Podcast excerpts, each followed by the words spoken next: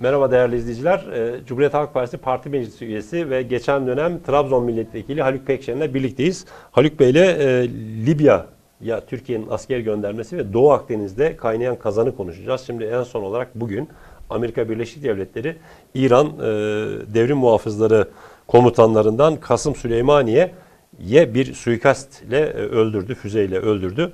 Bütün bu Orta Doğu'daki kaynayan kazanı Türkiye ekseninde, Türkiye'nin ulusal çıkarları ekseninde değerlendireceğiz. Haluk Bey merhaba, hoş geldiniz. Hoş bulduk, iyi yayınlar olsun. Teşekkürler. Şimdi Türkiye Büyük Millet Meclisi'nde dün e, Libya'ya asker gönderme tezkeresi kabul edildi.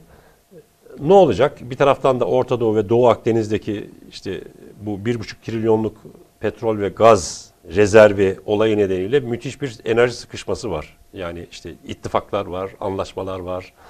Amerika var, Avrupa Birliği var, Mısır, İsrail, Evet. Yum, Rum kesimi, Yunanistan. Ne, ne olacak? Nereye gidiyor bu atmosfer? Evet. Önce bir süreci bir hatırlayalım. İzleyiciler bir hafızalarını tazelesinler. Nerede başladı ve nereye geldiği bir bakalım. Neden böyle ve Evet. nereye geldi? O zaman e, daha iyi bir sonuca varmamız hep beraber mümkün. Şimdi e, 2010 yılında yani Kaddafi bu e, kalkışmayı yaşamazdan kısa bir süre önce Fransa'ya gitti. Bu e, Fransa seyahati çok ses getirdi. Hatta çadır Uzun kurdu dönem. Paris'te değil mi? Harika, harika. Magazin tarafı gerçekten çok konuşulmuştu. Kaddafi'nin korumaları kadınlardı biliyorsunuz. Evet, evet. Yüzde sekseni güvenlik görevlilerinin kadınlardı. Ve manken gibi kadınlar. Evet. Libyalı kadınlar, e, Libya Devlet Başkanı Kaddafi'yi Elese Sarayı'nın bahçesine kurmuş olduğu çadırda karşıladılar. Libya'da özellikle bu Lakirbi faciasından sonra uzun dönem büyük ambargoyla mücadele etti Libya halkı. Kaddafi uzun dönem bu Lakirbi ile hiçbir ilgisinin olmadığını dünyaya anlatmaya çalıştı. Ve en son ambargo ve Libya'ya karşı yapılan bütün baskıları ortadan kaldırmak için uluslararası sembolik bir anlaşmayla sorun çözüldü. İki tane Libyalı'yı usulen işte e, mahkum ettiler Amerika'ya vesaire. iade ettiler Evet, falan. iade ettiler. Ama yani şey uçağın düşürülmesinde sorumluluğunu kabul sorumluluğu aldı üzerine. Evet, şekli olarak kabul için. etmek zorunda. Aynen şunu söyledi. Biz yapmadık ama uluslararası Libya çıkarları için bunu kabul ediyoruz şeklinde bir anlaşmaya vardılar. Bu dönem içerisinde Libya devletinin dünyanın diğer devletlerine satmış olduğu petrol ve gazdan 128 milyar dolar alacağı oluştu. Birikmiş alacağı. Kaddafi Fransa'ya gittiğinde işte bu Elyese Sarayı'nın bahçesine çadırı kurduğunda çok enteresan ve çok e, ciddi bir baskı oluşturdu. Ben o, o tarihte Paris'teydim. Ben de bu Kaddafi'nin açıklamalarını orada televizyonda, Fransız televizyondan canlı olarak izledim. Kaddafi şunu diyordu. Diyordu ki ödemediğiniz para benim halkımın parası. Libyalıların parası. Libyalı çocukların, Libyalı hastaların, Libyalı kadınların, Libyalı çiftçilerin, Libyalı işçilerin parası. Bizim paramızı ödeyin diyordu. Ödememeniz için hiçbir sebep yok artık diyordu. Ve oradan ayrıldı. Fransa'dan ayrıldı. İtalya'ya geldi. İki ay sonra İtalya'daydı. Benzer bir manzara İtalya'da da Evet, yaşandı. evet, orada çadır. Ve İtalya'da da çok konuşuldu bu Kaddafi'nin İtalya e, seyahati. Ve aynı şeyleri Kaddafi orada da söyledi. İtalyan halkına sesleniyorum dedi. Libyalıların paralarını ödeyin dedi. Bizden aldığınız gaz paralarını 10 yıldır ödemiyorsunuz. Petrol paralarını ödemiyorsunuz. Bizim paramızı ödeyin dedi. Ama ne Fransa'nın ne de Libya'nın ödeyecek mecalleri yoktu. İtalya. Çünkü e, evet. E, çünkü zaten ödeyecek ekonomileri de yoktu. Hele hele İtalyan ekonomisi Avrupa Birliği'ne e, mendil açmış durumda. Perişan halde Yunanistan'dan daha vahim durumda Hı. konuşuluyor. İspanya aynı şekilde büyük bir külfet içerisinde ama asıl Fransa çok ciddi bir borcu var ödemiyorlar.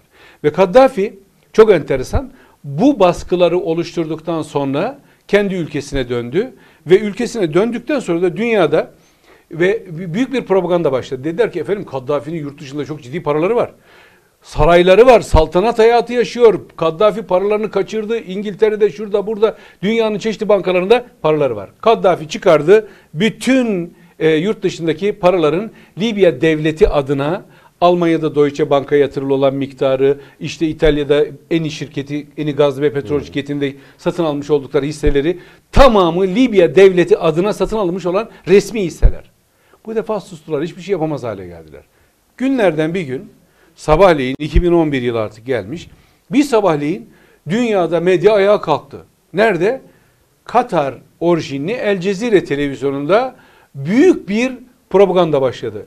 Libya'da halk ayaklanması, halk sokaklara çıktı. Kaddafi aleyhtarlığı büyük bir ayaklanma gösterisi başladı ve Libya'da büyük bir çatışmaya doğru süreç gidiyor.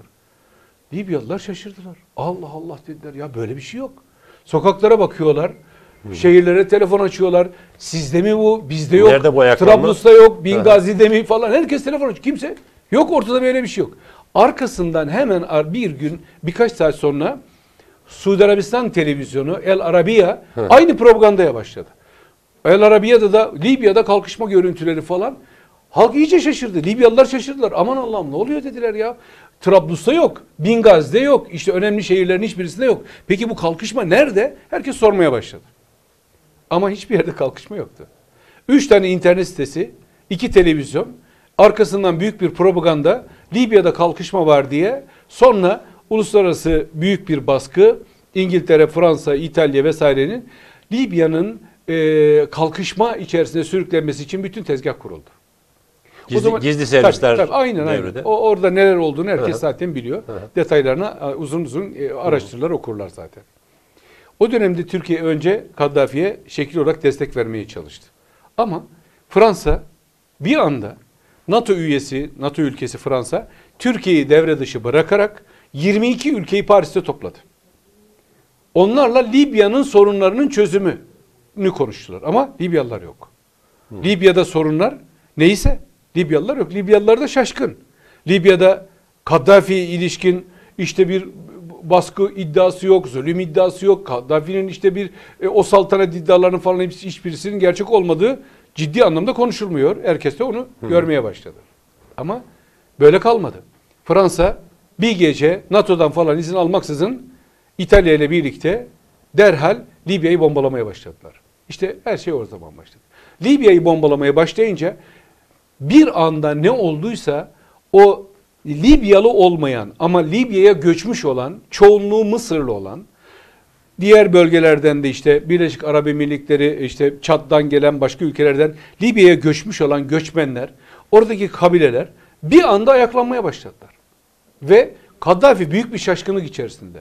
Neden ayaklandıklarını, Libyalıların bu ayaklanmanın içerisinde olmadığını anlayana kadar zaten bir baktı ki bu insanların ellerinde ertesi gün inanılmaz otomatik silahlar, inanılmaz bir mühimmat ve müthiş bir iç kalkışma başladı. O iç kalkışmayı Kaddafi bunun bir senaryo olduğunu anlatana kadar zaten malum o dramatik görüntülerle Linç. Kaddafi'nin hayatı kaydı ve bitti. Şimdi geriye dönüp şöyle bir fotoğrafa bakalım. Çok özür dilerim. Bunun temelinde e, Kaddafi'nin yani Libya'nın e, ambargo döneminden olan 128 milyar dolar alacağını, Fransa ve İtalya ağırlıklı olarak alacağı alacağını istemesi. var. Evet. Bu alacağı isteyince bu alacağı nasıl ödediler? Libya'yı bombaladılar. Sonra Libya'nın önüne şöyle bir fatura koydular. Dediler ki bizim uçaklarımız uçtu uçma saati şu kadardır. Denizaltımız geldi. Denizaltımızın gelme mesai saati ücreti şu kadardır. Biz bomba attık ücreti bu kadardır. Biz işte buraya şu kadar asker gönderdik ücreti bu kadardır.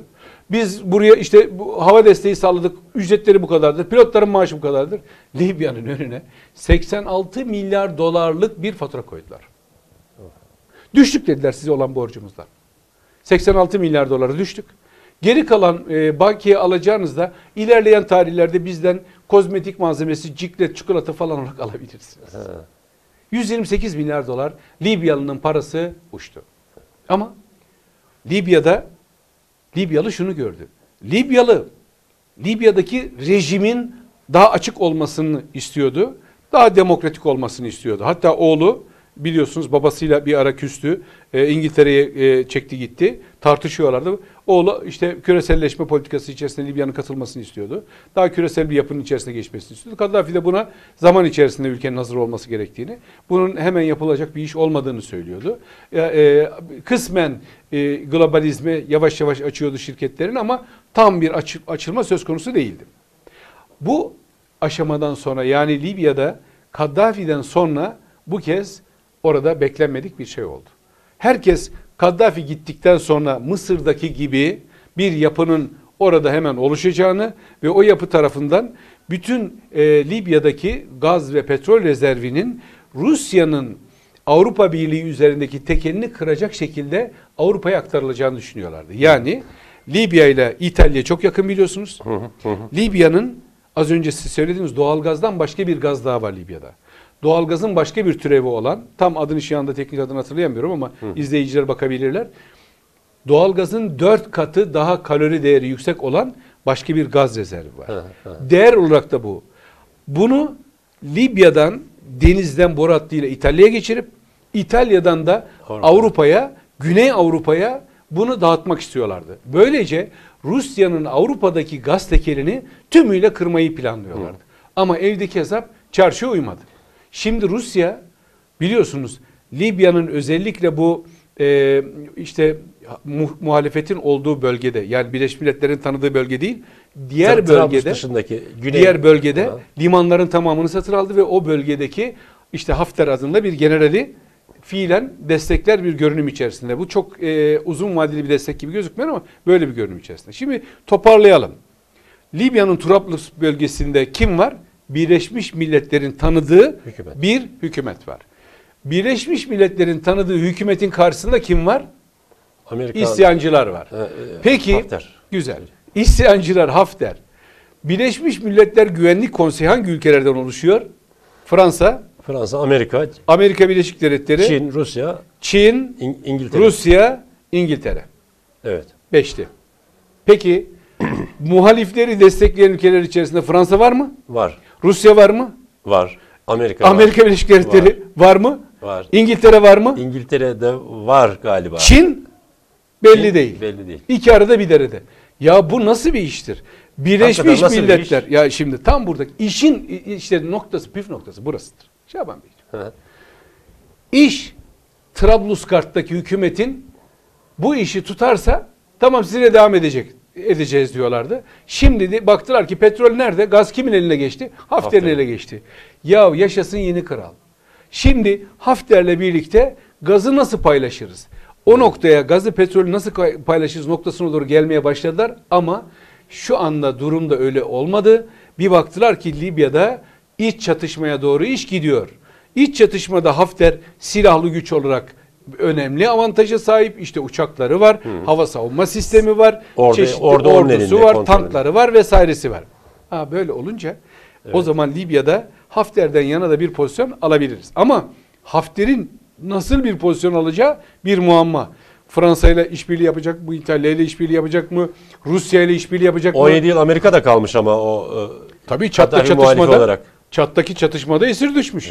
CIA gitmiş çattan kurtarmış onu. Yani belli ki Amerika'nın güdümünde kontrolünde birisi. Ama bütün bunlarla orada düzeni devam ettirebilecek mi? Yani Amerikan kontrolü Avrupa Birliği'nin çok işine gelecek mi? Evet. Avrupa Birliği bu Amerikan kontrolünü orada Kabul isteyecek mi? Amerika'nın biliyorsunuz e, 1973 yılında yani e, Kaddafi'den Kaddafi'nin e, darbe yapıp iktidara geçtiği dönemde e, Avrasya coğrafyasında, Afrika coğrafyasındaki en büyük Amerika dışındaki en büyük hava üssü Libya'da. Ona rağmen tutunamadı orada. Onun için Libya Avrupa içinde hemen burnun dibinde petrole ve gaza en yakın kaynaktır. Yani o Kıbrıs Rum kesimi Yunanistan İsrail arasında gaz nakil anlaşması falan filan bunlar tamamı fantastik. Hiçbir anlamı yok. Bu hiçbir e, medya magazini olmaktan başka hiçbir bu özelliği yok. Doğu Akdeniz'deki e, Kıbrıs Rum kesimi eksenli gaz tartışmaları Türkiye olmadan Libya'nın yanında hikaye diyorsunuz. Libya, Türkiye olmadan bu gaz boru hattı yapmışlar ya işte e, Leviathan bölgesinden Gü- Güney Kıbrıs Rum kesiminden. İsrail, Mısır İşte ve o- Yunanistan. Mısır yok. İsrail, Güney Kı- Kıbrıs Rum kesimi Yunanistan. Yunanistan, evet. Tabii. Hı hı. Mısır, Mısır aslında bu Mısır'daki ayaklanma olmazdan önce bizimle sözleşme imzalama aşamasındaydı. Akdeniz'in ekonomi sahalarını bölüşme aşamasındaydı ama biz maalesef her yerde olduğu gibi dış politikada monşerler dedik, ekselanslar dedik. Dış politikada Türkiye'nin 100 yıllık birikimini heba eder bir şekilde dış politikayı Orta Doğu'da dünyayı her yere öğreten ülke maalesef hezimete doğru gitti. Evet, maalesef. Böyle bir dram vardı. Dışişleri Bakanlığı'nda zaman zaman bunu televizyon yayınlarında çok anlatmışızdır. Dışişleri Bakanlığı'nda bizim Şaban Bey yurtta barış dünyada barış ideolojisini eğitime daire başkanlığı vardı. Ha, eğit. Dışişleri Bakanlığımızın eğitim daire başkanlığı vardı. Yani barışçıl bir dış politikayı dünyaya eğitiyorduk, öğretiyorduk. Ve bu öyle öylesine rastgele bir eğitim dairesi değildi. Ülkeler dış politika uzmanlarını, hariciyecilerini Türkiye'ye gönderip bu konuda uzman yetiştirmek üzere torpil yapıyorlardı. Yani Amerika Birleşik Devletleri de, Avrupa'sı da, Afrika'sı da, Asya'sı da, Rusya'sı da ne olursunuz bizim hariciyecilerimize kabul edin. Bunlar da orada bir yıl, iki yıl, üç yıl gelsinler. Bu barışçıl dış politikada dengelerin nasıl korunacağını sizden öğrenelim diyorlardı. O Dışişleri Bakanlığı'nı yok ettiler. İşte o Abdullah Gül dediğimiz zat biliyorsunuz. Hani araştırdım, test ettim diyor ya öğrencilerin sorularını çalan bir aşağılık YÖK başkanına Evet, hı hı. ona sahip çıkıyor Abdullah, Sizin Abdullah dün bir Gül. tweetiniz vardı. Çok Evet. anlamlı bir tweetiniz Evet. vardı. Öğrencilerin sınav sorularını çalıyor, ona sahip çıkıyor. Orduya ihanet ediliyor, başkomutan olarak orada oturuyor. Bu Abdullah Gül işte hala konuşuyor. Hala televizyonlarda, sokaklarda Ama konuşabiliyor. neyse yani. ayrı bir başlık da hala da birileri tarafından Cumhurbaşkanı adayı yapılmaya çalışıyor. Hiçbir şey Ayrı Cumhurbaşkanı adayı değil. Ben olsam Türkiye'de bu ülkenin bir tane yürekli savcıya ihtiyacı var. Bir yürekli savcı ona olsa olsa ancak sanık sandalyesine oturtur. Bu aşamadan sonra olabileceği şey budur. Neyse. Neyse. Şimdi buyurun. Yo yo devam edelim anlamda. Şey, Şimdi Libya, Doğu Libya'da Akdeniz. Libya'da ve Doğu Ak- Akdeniz'deki denge gaz üzerinden şekillenmesi bu saatten sonra çok e, olası değil. Çünkü herkes şunu farkında. Rusya Avrupa Birliği gaz tekelini elinde tutuyor ve bunu paylaşmayacağını ve bu gaz tekeli, tekeli için elinden gelen her şeyi yapacağını, masada bütün seçenekleri koyacağını çok açık e, söylemişti. Yani Avrupa bana bağımlı olsun gazda. Hatırlarsanız Diyor Rusya. 2010'da 2010'da Putin nükleer silahlar bile masadadır demişti. Hı hı. Evet. Ya o tarihte çok net söylemişti bunu. Amerika biliyorsunuz nükleer silah anlaşmasından çekiliyor. Putin hemen arkasında dünyadaki bundan sonraki ekonomik paylaşımlarda nükleer silahlar da masadadır demişti.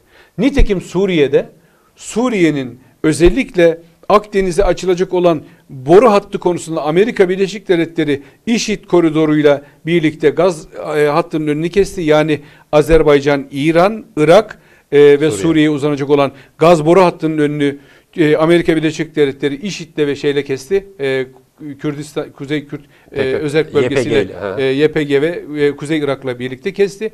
Ama hemen akabinde Rusya'da o zaman bir dakika dedi limanda benimdir dedi. İşte Trablos bölgesinde e, kendisine büyük bir deniz üssü ve hava üssü kurdu. Yani Şey, İske- satranç İs- taşı gibi. İs- İs- Trablus'ta değil de E, Suriye'de. Tavrus'ta özür diliyorum. Suriye, evet. Suriye'nin Tavrus kentinde e, o bölgede bir liman bölgesini ele geçirerek tümüyle denize çıkışını engelledi. Yani aslında bir satranç taşı oyunu Evet. oynanıyor. Satranç taşının temel nedeni dünyada en büyük, en ucuz, en hızlı artı değer kaynağı olan gaz ve petrol boru hatları. Petrol eskisi kadar değil artık. Dünyanın önümüzdeki 30 yıl içerisinde petrol tüketimindeki toplam hesaplanan artış oranı %10. Ya bugünkü petrolün yüzde onu oranında bir artış hesaplanıyor ki bu muhtemeldir ki güneş, rüzgar, alternatif doğa- gaz e, ve enerji kaynaklarıyla daha da aşağıya düşebilir. Ama maksimum e, bugünkü gelişmeye göre yüzde on artacak diye hesaplanıyor. Bu çok ciddiye bir şey olmaz. Zaten görüyorsunuz işte İran'da e, az önce biraz sonra konuşacağız Kasım Süleyman'ı. Kasım Süleyman öldürülmesine rağmen petrol fiyatlarında bile ciddiye alınabilir bir yükselme olmadı. Dü- Bu dünyada artık petrol fiyatları öyle çok fazla spekülatif olarak değişme şansına sahip değil. Ama gazda öyle Artık değil. gazın üzerine kuruluyor Tabii, ekonomi tabii. diyorsunuz. Dünyadaki bütün e, 2050 yılına kadar gaz rezervlerindeki tüketim artışı bugünkünün yüzde 150'si olacak. He. Yani 3 katına kadar artacak. Doğal olarak dünyadaki en ucuz, en hızlı paraya çevrilebilen ve herkesin ihtiyacı olan en önemli tüketim malzemesi Gaz. gaz. Bu dünyada böyle durduğu sürece Rusya kendi ekonomisini ve kendi coğrafik bütünlüğünü korumak için gaz sahalarından ödün verme şansına sahip değil. O da biliyor ki gazı kaybettiği anda para kaynaklarını kaybedecek. Rusya'nın başka bir para kaynağı yok. Başka bir rekabet alanı yok. Rusya gaz, petrol ve kimya sanayinde var. Biraz kısmen demir çelikte var ama Amerika onu biraz Çin'le, biraz Türkiye ile, biraz işte İngiltere ile, e, Hindistan'la demir çeliği de dengeledi. Yani Rusya artık demir çelikte eskisi kadar güçlü değil. Ama kimya sanayini ham madde üretmede, azot vesaire gibi türev gazlarda, türev ürünlerde e, Rusya fena değil. Ama gazda Ve petrolde çok büyük bir hakimiyeti var. Pazar hakimiyeti var. Bunu kaybederse bütçesindeki o artı fazlayı kaybetmiş olacak. Onun için Rusya gözünü karartmış. Burayı vermeyecek. Peki kendisine rakip pazar e, olarak bir yerin seçilmesine izin verecek mi? İşte bütün soru bu. Meclisten geçen tezkerenin de bu anlamda ciddi bir değerlendirmeye ihtiyacı var. Eğer biz tezkereyi hukuki olarak değerlendireceksek evet anayasaya göre yöntem bu zaten. Anayasanın 92. maddesine göre meclis hukuken bu yetkiyi sağlamış. Bizim burada bakacağımız şey siyasi sonuçları açısından tezkerenin nasıl kullanılacağı, stratejik açıdan nasıl kullanılacağı. Evet, evet. Şimdi bu konuda e, silahlı kuvvetlerin de kafasında çok berrak bir e, kararlı tu- tutum görmüyorum ben. E, bu tabii biraz anladığım kadarıyla özellikle balyoz davasında görev almış olan, balyozda e, mağdur edilmiş olan e, amirallerin son dönemlerde Türkiye'nin önüne koydukları e, dış politika seçeneklerinin kamuoyunda çok ciddi karşılık bulması ve uluslararası alanda da büyük haklılık sağlaması hükümetin de e, bu seçenekleri ciddi anlamda bu seçeneklere sarılmasıyla birlikte artık daha böyle güç odaklı değil gücü gösterip biraz da dış politika müzakere odaklı sürece doğru evrilmeye başladığını görüyorum. Yani ben şu anda Libya'ya asker göndermekte, Libya'da bir çatışma tarafında Türk Silahlı Kuvvetleri'nin personelinin, askerlerimizin, Mehmetçiğimizin çatışmasından daha öte ben bunu da göze alıyorum ama masada ben de olmalıyıma doğru taşımaya çalıştığını düşünüyorum ben. Hükümetin. Evet. He- Hemen asker göndermeyecek yani.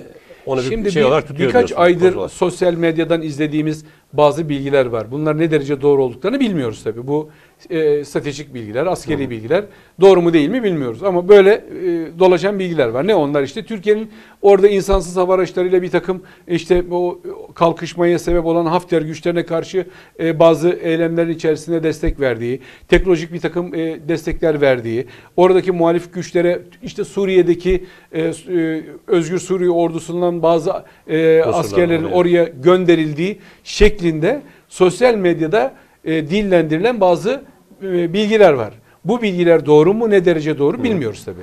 Peki Ama Haluk Bey. buradan anladığım şey şu. hı. Türkiye'nin çok aktif olarak yani silahlı kuvvetlerin e, yani uçağıyla bile savaş uçağıyla bile bir buçuk saat içerisinde e, ulaşabildiği bir bölgeye e, Suriye'deki gibi bir operasyon yapmasını beklemek hata olur. Ya biz asker değiliz, askeri stratejist de değiliz. E, ama Suriye'deki gibi bir e, silahlı kuvvetlerin topyekün bir bölgesel e, harekatı, e, bir temizleme operasyonunu Libya'da yapmayı beklememiz doğru olmaz. Ama Türkiye Libya'da bana rağmen burası yeni bir şekilde sokulması mümkün değildir demek istiyor. Ben gidişatın da bu yönde olduğunu düşünüyorum. Peki e, bu anlamda Libya'ya asker gönderme tezkeresini e, doğru mu buluyorsunuz? Şimdi şöyle, e, tezkereyi doğru bulup bulmadığım konusunda bir şey söylemem çok mümkün değil. E, neden şu, e, bir kere tezkerenin e, nedenlerini e, ciddi olarak bilmem gerekiyor. Yani askeri nedenlerini, stratejik nedenlerini bilmem gerekiyor. Yani bizim Ama yapılması gereken bir hamle gibi duruyor. şu anda, şimdi şöyle düşünün, güç, gücün hukuku diye bir uluslararası hukuk e, hikayesi var biliyorsunuz. E, ülkeler, Amerika Birleşik Devletleri mesela e, özellikle Reagan sonrasında güçle e, Düzeni düzeni hukuku. sağladı. Hemen arkasından hukuk getirdi. Güçlünün hukukunu. Bu aslında Amerika Birleşik Devletleri'nin varoluşundan bugüne kadar da gelen bir me- e, yapısıdır. Amerika Birleşik Devletleri'nde e, Birinci Dünya Savaşı döneminde ülkenin e, başında barışçıl bir e, söylemde bulunan bir hukukçu devlet başkanı vardı. İkinci Dünya Savaşı'nda da bir hukukçu devlet başkanı vardı. Ama Birinci Dünya Savaşı'ndan sonra hukukçu devlet başkanıyla barışçı bir söylemle savaşa girdi. Savaşı barışçı bir söylemle yönetti. Arkasından Genelkurmay Başkanı Amerika Birleşik Devletleri Başkanı oldu. Yani bir tarafta barışçı söylemlerle işi e, e, savaşı yönetiyorsunuz. Arkasından hasar tespitini askerlerle yapıyorlar. Amerika'nın bu yerleşik devlet düzeni içerisinde süre gelen bir modeldir bu. Şimdi bu zaman zaman dünyada de denenmiş tabii ama Türkiye bugün e, ne derece burada gücü etkin olarak kullanabilir? Türkiye ittifaklar ülkesi. Türkiye tek başına hareket eden bir ülke değil. NATO ittifakının içerisinde, Birleşmiş Milletler'in içerisinde saygın bir ülke. Avrupa Konseyi içerisinde bir üye ülke. Doğal olarak Türkiye bu uluslararası ittifakları burada harekete geçirebilecek kabiliyeti olan bir ülke. O zaman öne şu çıkıyor. Yeniden Türkiye dış politikadaki gücünü yani yumuşak gücünü en ağır şekilde masaya koyabilecek birikimi olan ülkeydi. Tekrar oraya dönmeyi tavsiye ederim ben. Çünkü Türkiye asker birikimiyle, asker gücüyle sonuç elde eden bir ülke değil. Bosna'da da yumuşak gücüyle sonuç elde etti. Kafkaslar'da da, Gürcistan iç savaşında da aynı şekilde Türkiye desteğini oraya verdi. Azerbaycan'da da dengeleyici olan Türkiye'nin bu gücüdür. Irak'ta da aynısı oldu. Suriye'de de e, ne zaman e, Esed'le kavga başladı, asker gücü ortaya geldi. Bunun bir hezimet olduğunu gördük. Yani Suriye iç savaşına biz bilek gücümüzle dahil olduğumuz zaman maalesef Suriye'de herkes kaybetti. Bir tek biz kaybetmedik. Suriye'de kaybetti, sokaktaki insan da Evet. kaybetti ama herkes kaybetti. Şimdi buradan çıkan sonuç şu ki Türkiye bir iç savaşın tarafı değil, tam tersine geçmişten günümüze kadar yani 500 yıllık Osmanlı tarihinden bugüne kadar gelen süreç içerisinde hep o coğrafya içerisinde ortada büyük abi, baba ocağı olarak davranıp bu bölgenin abisi belki de sığınılacak babası gibi davrandığı zaman herkesin makul ve makbul karşıladığı bir ülke e, durumuna geliyor. Peki e, şimdi Amerika'nın e, şeye düzenlediği devrim muhafızları Evet. e, Kudüs komutanı Kasım Süleymaniye düzenlediği suikastin e, doğuracağı sonuçlar. E, Doğu Akdeniz e, ve Amerika'nın olası İran saldırısı nasıl gelişir? Bu nasıl görüyorsunuz? Şimdi tabii burada, İran'ın misilleme gücü. Şimdi tabii burada şey şu, e, yani tabii bunu misilleme üzerinden yani benim e, silahım var, senin de silahın var, benim senden daha fazla füzem var, senin benden daha fazla. Bu felsefenin içerisine e, iş bu kulvara girerse herkes kaybeder. Yani herkes kaybeder. E, ama şunu görüyorum ki Amerika Birleşik Devletleri özellikle son e, Trump'ın bir yıl içerisinde e, köşeye sıkışmasından sonra biraz da böyle dünyada silah sanayini destekleyecek, gerilimi tırmandırıp silah sanayine yeni pazar açacak e, bazı hamleleri e, sanki sistematik olarak yapıyor. Yani aylar içerisinde bir ay iki ayda bir böyle dünyada e, çok ciddi ses getirecek operasyonlar duyuyoruz ve hemen dünya bir anda silahlanmaya doğru bir eğilim içerisinde. Bu biraz da sanki Trump'ın Amerika Birleşik Devletleri'nde bu aziz sürecinde köşeye sıkışmış olması ve o süreçte sıkışmış olmaya e, sağlayan, olmasını sağlayan dünyadaki küresel sermaye değil e, silah sanayine e, dönmüş olduğu sırtı. Biliyorsunuz yani Trump'ın Amerika Birleşik Devletleri'nde üretim ekonomisine, Detroit ekonomisine geçmesinden sonra Amerika tarihinde işsizlik oranı tarihin Ta- en düşük seviyesine yaptı, evet. yani yüzde üçlere Evet. kadar indi. Ve çok enteresandır Amerika dış ticaret e, açığını minimize eder bir noktaya geldi ve müthiş bir şekilde içeride Trump'a olan güven arttı. Yani şimdi seçim olsa Trump'ın alacağı oyların %60'lara geçeceği söyleniyor ki çok olası görüyorum ben bunu. Çünkü hani Trump iktidara gelmezden önce Obama döneminde büyük bir kriz yaşandı biliyorsunuz. Amerika Birleşik Devletleri'nde kişi başına gelir 36 bin dolar. Şimdi 58 bin dolar oldu. Yani inanılmaz bir artış sağladı. Amerika e, Trump'la birlikte müthiş bir zenginleşme ve refah Büyüme. toplumuna doğru geldi. Evet. Ama Trump tabi dünyada herkese e, tefecilik yaptı. Ona para sattı, buna malzeme sattı, küresel Silah sattı. Aynen. Sanayi çekti ken- kenara. İşte Çin'deki sanayi topladı götürdü Amerika'ya. Almanya'da Avrupa'daki sanayileri çekti getirdi. E, İşte Meksika'dan hala çekti. tabii tabii hala Alman sanayisiyle Amerikan sanayisi arasında büyük kavgalar var biliyorsunuz. Çelik'te büyük kotalar koydu, kotalar koydu, arkasından vergiler koydu.